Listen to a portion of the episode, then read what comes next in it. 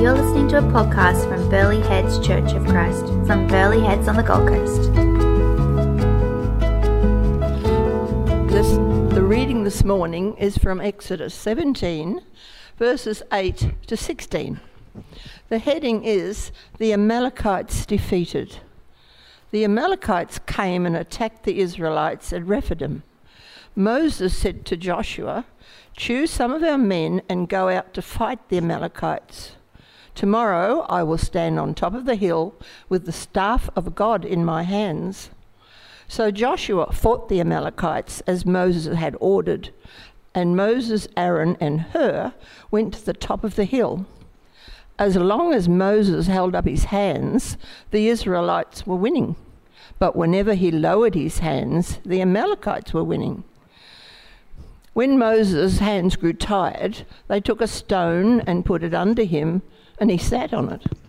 Aaron and Hur held his hands up, one on one side and one on the other, so that his hands remained steady till sunset. So Joshua overcame the Amalekite army with the sword. Then the Lord said to Moses, Write this on a scroll as something to be remembered, and make sure that Joshua hears it, because I will completely blot out the name of Amalek from under heaven. Moses built an altar and called it, The Lord is my banner. He said, Because hands were lifted up against the throne of the Lord, the Lord will be at war against the Amalekites from generation to generation. Thank you. Thank you so much. We've been in a series. If you're just joining us this morning, we're going. We've been studying the book of Exodus, and uh, one thing that keeps surprising me every time we come to a scripture is how relevant a four thousand year old story has, and it's because it's stories about God, leaders, people, and our brokenness. And it turns out that we still have those today. 4,000 years later, we still have relationship with God. We have people wanting to pursue Him. We have leaders and followers, and we have enemies and brokenness and sin. And so these stories ring so true as we've been going through the stories, mostly covering Moses as he leads people through this desert time. So if you have just joined us, we're currently with the Israelites in the desert and there's been a heap of different things as they've been experiencing in the desert. But moments after they find themselves in the desert, no home, no army, free from captives, they've found a way to get, well, God has provided a way for food and water. This army comes and attacks them out of the blue, waits for them to be released. I can't imagine there's much profit there, that they have much stuff but something about this army just wants to take this people out. And then this scripture talks about this battle that goes on. The question I wanted to start with this morning is who are the Amalekites, though? Sometimes in the Bible they just mention names, and if you're not aware, those names actually mean something else going back generations or have a deeper meaning than just a random army attacked them. And so I just want to give you a bit of history on why these, this group attacked the Israelites out of the blue, or not out of the blue. And what did they want? So, quick biblical history lesson. If you don't follow all of it, hopefully you just get the main, the main point. So, Abraham had many sons. So the song goes Abraham had many sons. One of them was this guy called Isaac. Abraham makes a promise with God. He has a son called Isaac. Isaac has two sons, twins. It's prophesied in Genesis 25 23 that two nations are in your womb, he says to this, this mum. There's enough stress around pregnancy already without God prophesying, telling her there's two nations are in your womb. And two people from within you will be separated. And people will be stronger than the other, and the older will serve the younger. And so that she, she already knows that these kids may have some differences as they grow up. And she has Jacob and Esau. Jacob, with the help of mum, steals Esau's blessing. Jacob then gets tricked multiple times after that. It's just this, it's like an episode of Bold and the Beautiful. It's just, it's seriously, it's worse than that. It's just all these family dynamics. I know, I just admitted that I know what Bold and the Beautiful is. I'll repent of that later. Um, but it is like an episode. So here's, and anyway, these, these two sons fight. He steals the blessing off his father on his father's deathbed with the help of mum. Jacob is tricked into marrying two different wives.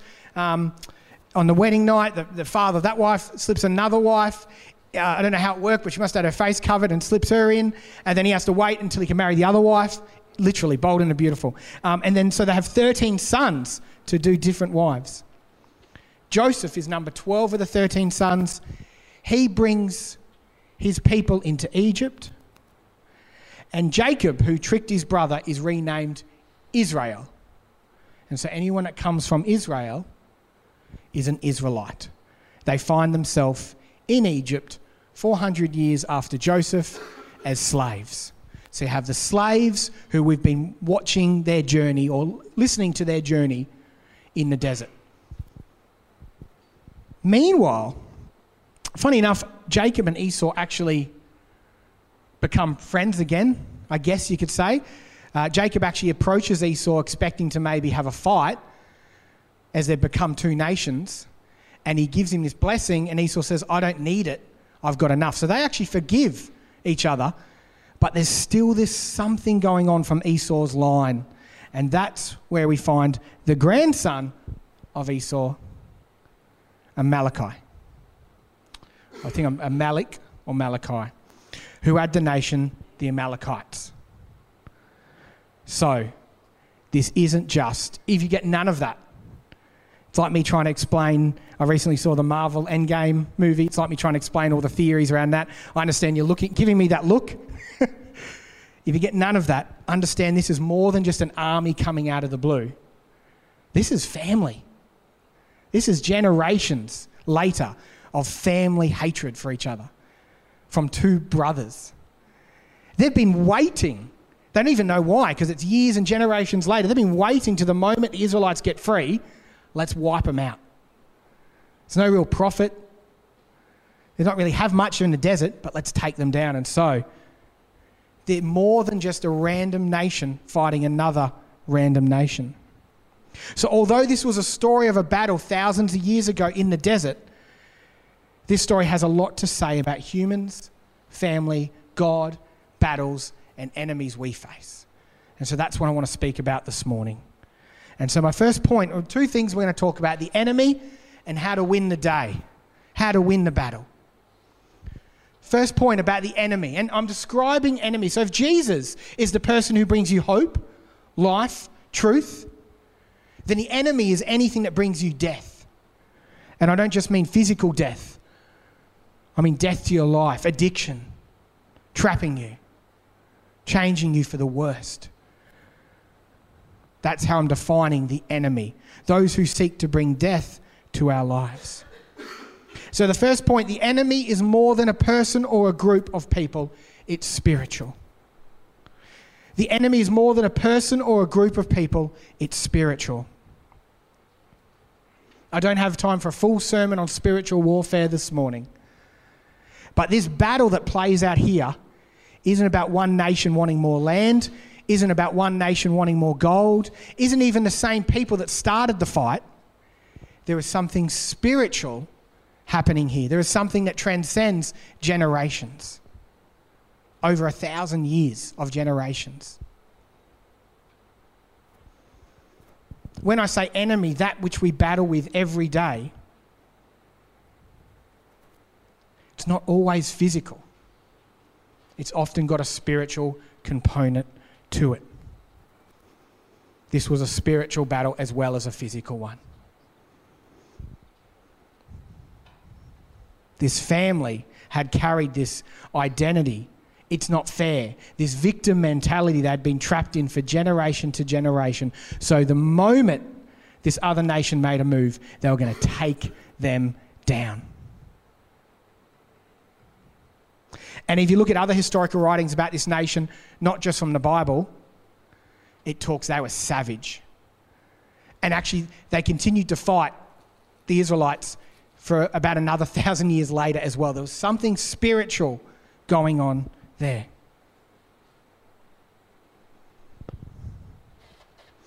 Ephesians 6:12 backs me up here, or more than I'm backing up Ephesians 6:12. The scripture says, "For the struggle is not against flesh and blood." Our struggle tomorrow, as we leave here Monday morning, the struggle that we're just talking about, that some families we have in contact are struggling with, our battle, our struggle, is not against flesh and blood but against the rulers, against the authorities, against the powers of the dark world, against the spiritual forces of evil in the heavenly realms. Ephesians 6:12. You know the feeling when you're living your life and it and then something out of the blue comes and just whacks you off course. Who's experienced that on some capacity? I'm expecting everyone. You're just living your life and then something random comes along, not quite an army, but something knocks you off course to where you're going. Do you know what? It's so easy to blame that person if someone called. It's so easy to look for someone to get for that we, we love to make, that's why we love superhero films so much as a culture. We love villains and superheroes. So we want a villain, we want someone to blame. But often it's human brokenness, the fact that life is broken, or that there's something more stirring underneath. Something else that has the power to knock us off course, distract us from our purpose and calling.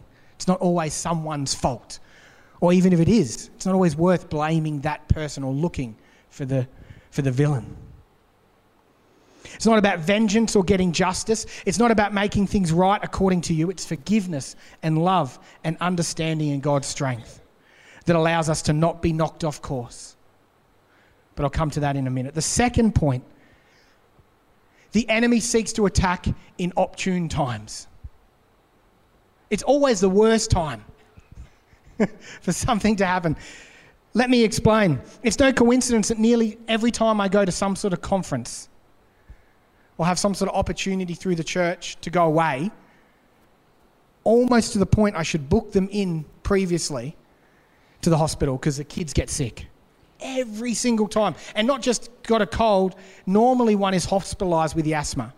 I get back, they're okay, okay, for six months, I get an opportunity to go away and be inputted into or a leadership thing. That weekend, Mez calls me. She's great. She tries not to call me. But when we've got three kids and two of them are in different hospitals and one of them's, no, I don't, exaggeration. One of them's in hospital. She's got the grandparents. It's stressful. Every time. Every time. It's no coincidence. Something more going on. It's no coincidence that Easter morning I had some heavy, heavy conversations 10 seconds before I got up and preached to 130 people about the gospel. No coincidence. no coincidence that maybe my mind, someone was looking to knock me off path. Not somebody, something spiritual. It's no coincidence that 10 minutes before I, I preach, I try to put a smile on my face, but I'm just incredibly anxious a lot of the time. Afterwards, I'm great. come, come celebrate and have six pieces of morning tea with me afterwards.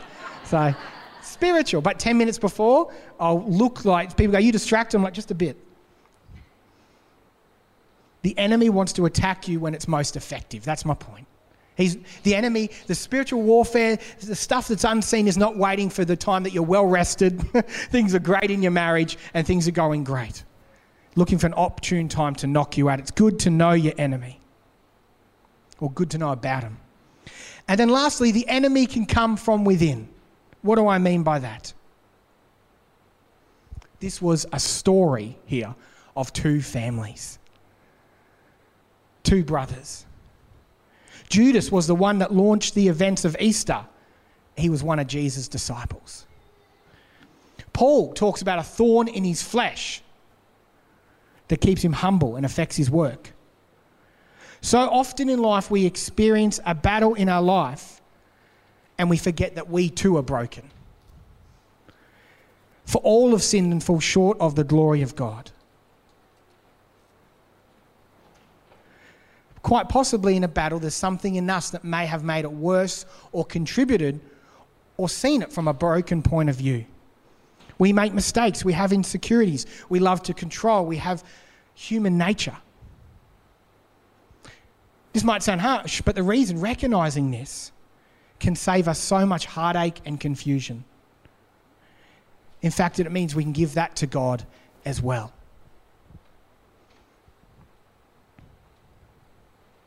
So we just celebrated Easter. We know that we have the power over these enemies, the battles we face, the struggles we have, the hurt that comes across our path. We know He has won. And so, how do we live in that though? You might be like, that's all well and good, Steve. It was a good Easter, but how does Monday morning work? How do I live in the face of Monday morning's battle with my boss or a family breakup I'm experiencing? Or sick kids how do I live with that battle? How do I walk in God's truth, ways, and life? Scripture says this I've said these things to you. This is Jesus, that in me you may have peace. In the world you have tribulation. Totally admits there's battles to be fought, but take heart, I have overcome the world. How do we walk in that power this morning, church? Well, the three fun ones now. Next slide. Next slide. There we go. How to win each day for God. Some thoughts on winning our battles out of Scripture this morning. First one remind yourself whose hope and life you live in. Remind yourself whose hope, whose life you live in. Moses literally, his part in the battle that we see is not to fight, He's not even leading the men to fight. He's not even on a horse doing a big speech out the front of them, going, We're going to take them down. They're our sworn enemy. None of that. His job is to stand on a hill and hold a staff up. I want, I want that job in the battle. And he gets tired. That's his biggest fight. He gets tired, but then two guys sit down beside him on rocks and help him lift his arms up. I want that job in the battle. It's because he's a symbol of God and what it represents to the people. Is the staff power? If you found that staff now, would it still have power on it? Honestly, don't think so. Could be wrong, speculation. The power comes from God, and the power is what Moses represents. They know that staff is the staff that turned into the snake. They know that staff that gave them water. They know that's the staff he holds up. It represents God's presence.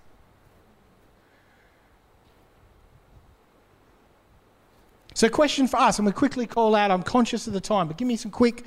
What things in our life can remind us of whose life and hope we live in? The Bible. Knowing God's word, knowing God's story. Sorry? Giving. Giving. Absolutely. Reminding us of God's heart. Walking in God's heart reminds us. Worship. Worship. Absolutely. Holy Spirit. Holy Spirit gathering together. Answered prayer in the cross, I think I heard. Exactly. And telling of answered prayer. So often we pray, we get the answer, and then we, um, we forget. We're like, thanks God for that one. On to my next battle. Testifying. You're all right, by the way. I'm not, not, I'm not taking a quiz. That's exactly right. Anything that helps us remind us of Jesus is helpful. And the life and hope you have in Him. Jesus knows this. This is why we take communion. This is what we just did. We remembered what Jesus did, who we are in Him, about God's holy presence. Communion, worship, prayer. God knows we are forgetful. He constantly, through the Bible, makes marker points that we can look to to see a glimpse of God. However, let me take this a step deeper this morning as we kind of start to conclude this message.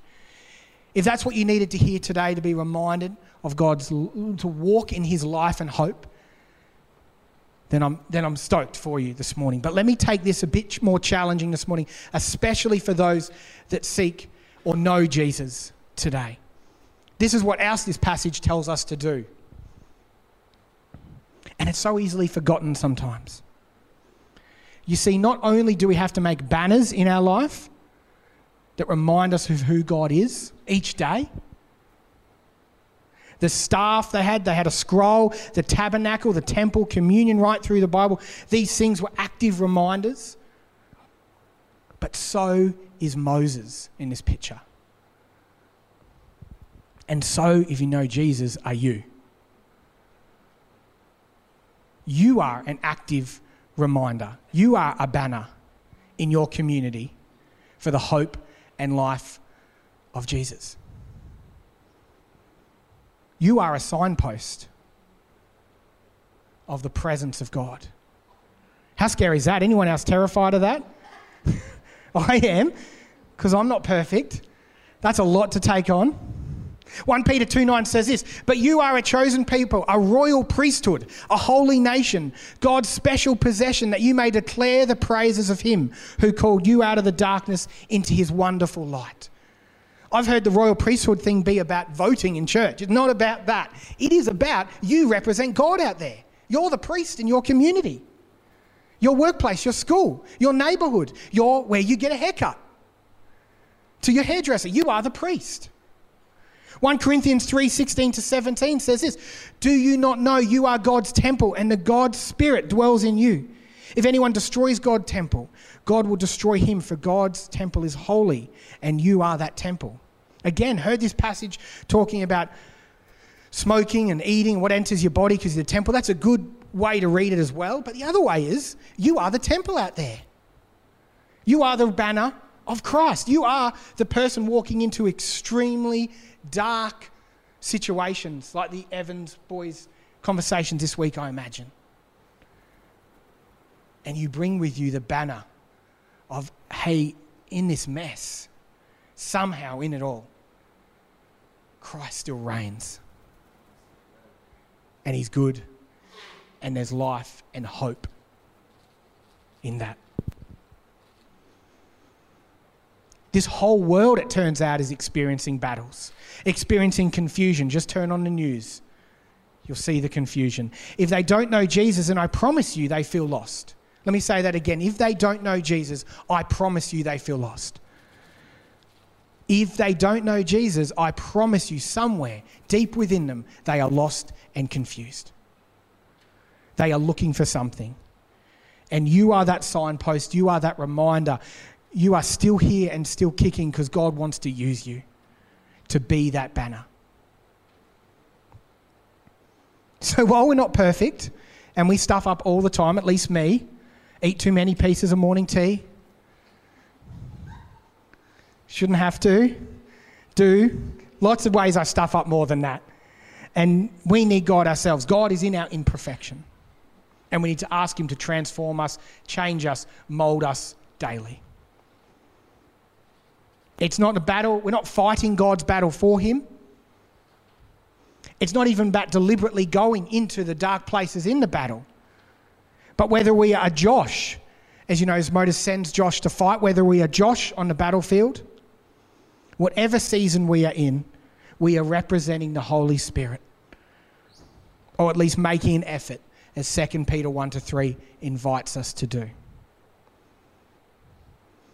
Just a quick disclaimer if you are visiting or you're not sure what I'm saying here, I'm not saying we need to be good and then God will love us. If you don't know Jesus today, he welcomes you with open arms. That's not what I'm saying here. I'm saying post accepting Jesus, our amazing purpose is partaking in this divine purpose of being a lighthouse for the gospel, for the risen Christ, and seeking his transformation every day. Last question. You say, Steve, that's really hard though. You see, I was going really good until that person cut me off in traffic, and then I gave them a sign to show them I was displeased with a hand gesture. and I didn't feel like a light post that day. Or, Steve, I really wanted that business deal to lock in. I've been, you don't understand the pressure or stress I've been under. I wanted it to go that way, and I know what I did was not the, not the greatest way to show God's love. And I probably understand now that that wasn't a banner for Jesus. Well, I don't like to gossip, Steve, but that one thing I was saying was really interesting and really kind of fun. I guess that wasn't, I guess even if I listened to gossip and let that person gossip, I wasn't really being a banner, was I? Oh, I get it. I truly understand this every week of stuffing up.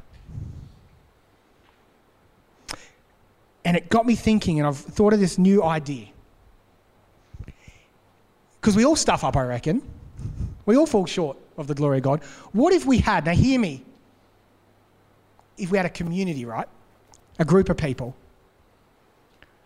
Kind of like Moses did in this passage, where they lifted his hands up and they helped him. Or like Moses did when he passed the baton on to Joshua and said, I'm not going to fight the battle. I'll just stand here and represent the presence of God. You, you got the energy. You fight the battle, Joshua. What if we had a group like that made up of different generations? Passing batons on like Moses to Joshua.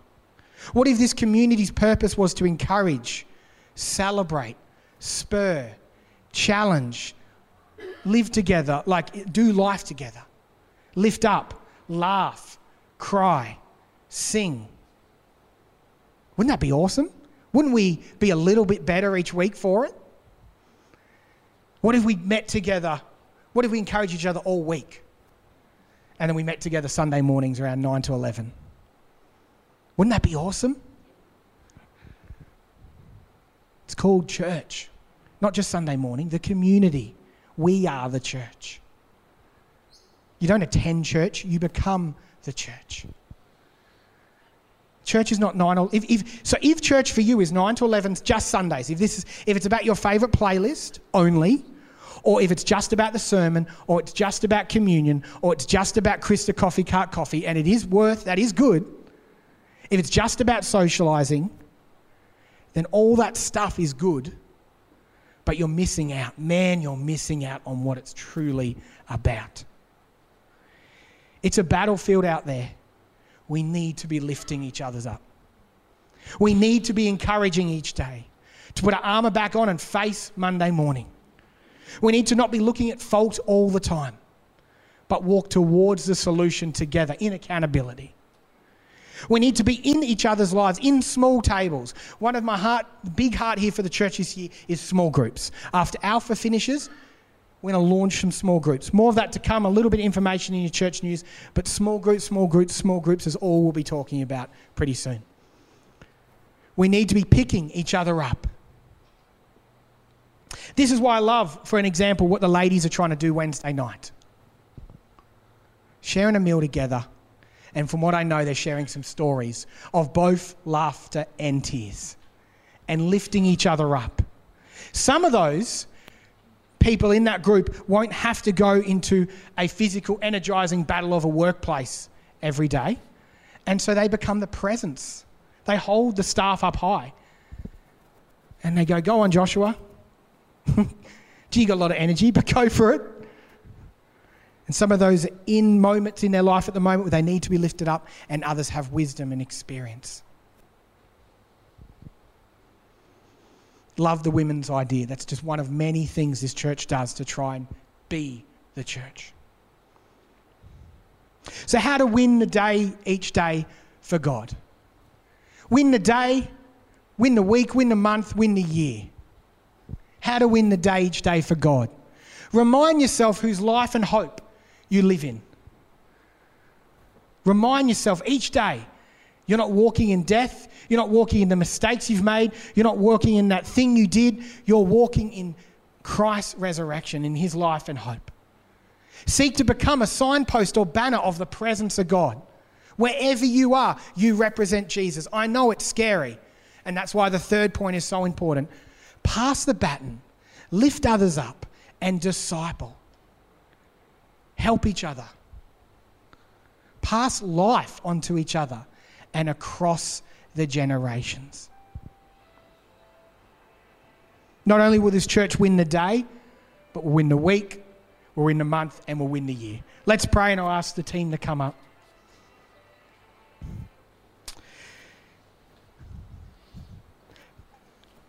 Father, thank you so much for this morning.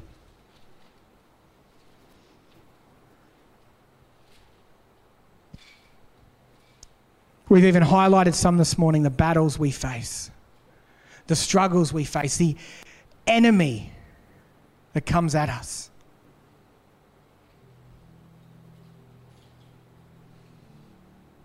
May we find ways to be your church. May we find ways to glorify you more, to remind ourselves of you more, to live in you more, to represent you more, to be love to be kind, to be patient, to be joyful in all things. And may we lift each other up when we fall.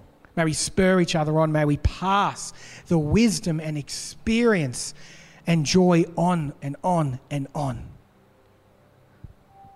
Thank you so much for this morning. Thank you for your son, that we don't have to do any of this in our power but his. Bless this week. In Jesus Christ's name. Amen.